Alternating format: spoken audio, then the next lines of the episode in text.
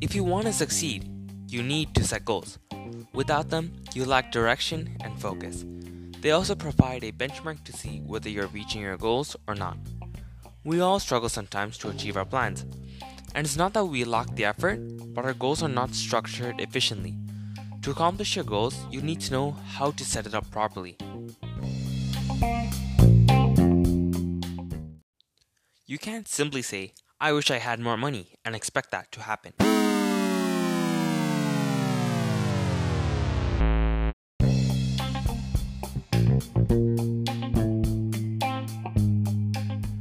A goal without a plan is called a wish. It is also important that not all objectives are created equally. So, welcome everyone to the Secret Behind Wealthiness. I am your host Aruni Karuna Dasan, and this episode is about the smart method of goal setting and how it would amplify your chances of succeeding. So, what are we waiting? Let's get started.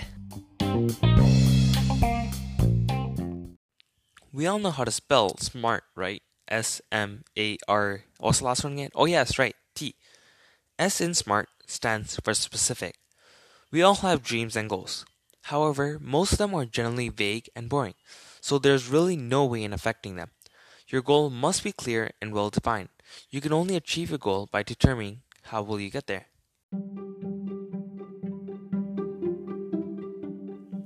For example, let's say I want to be healthier.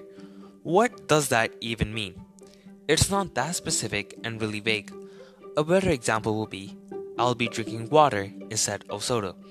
I'll also be going to the gym three times a week for 45 minutes.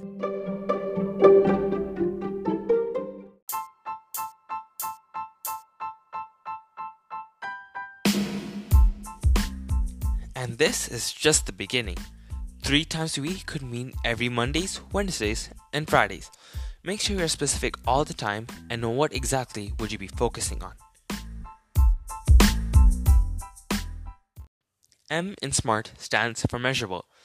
Tracking your progress of your job is really important as this will keep you motivated. It also allows you to add milestones so you can celebrate after achieving each one, and you can also reevaluate and find better methods when you don't.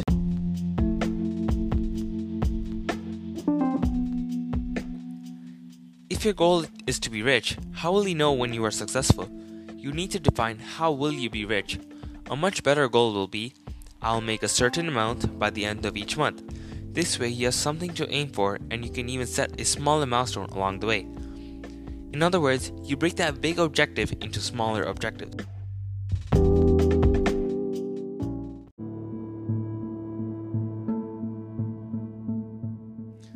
So, if your goal is to make six figures, break down into smaller and easier steps.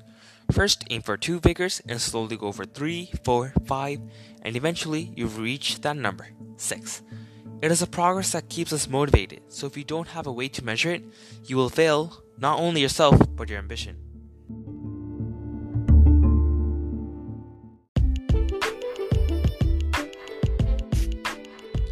A is also Arunin, but mainly stands for attainable. Make sure that it's possible to achieve the dreams you set for yourself. Far too many people fall into the trap of setting impossible goals. While they may push you forward for a while, you will almost be certainly end up giving in them on yourself. Instead of being impossible, your goal should be challenging yet achievable. R stands for relevant. Your plan should be relevant to the direction you want in your life and career to take.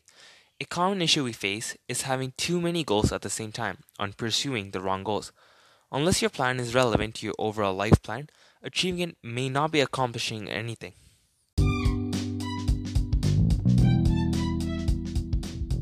T stands for time bound. This is the most important factor.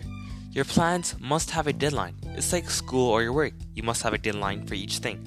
If you don't set a time limit, you basically have unlimited time to achieve your goals. So make sure you keep them in a specific time. But there's one last thing. Most people think that goal setting is a one time event, like you set your goals once and you're done. However, it's actually an ongoing process, it never ends. It's like waking up every day. Your plans will need evaluation and revision, so it's important to stay flexible.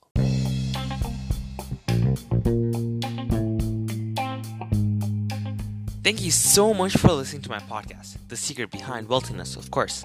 And please follow me on Spotify, Google Podcast, Pocket Cast, or anywhere else. And stay tuned for some more quality info.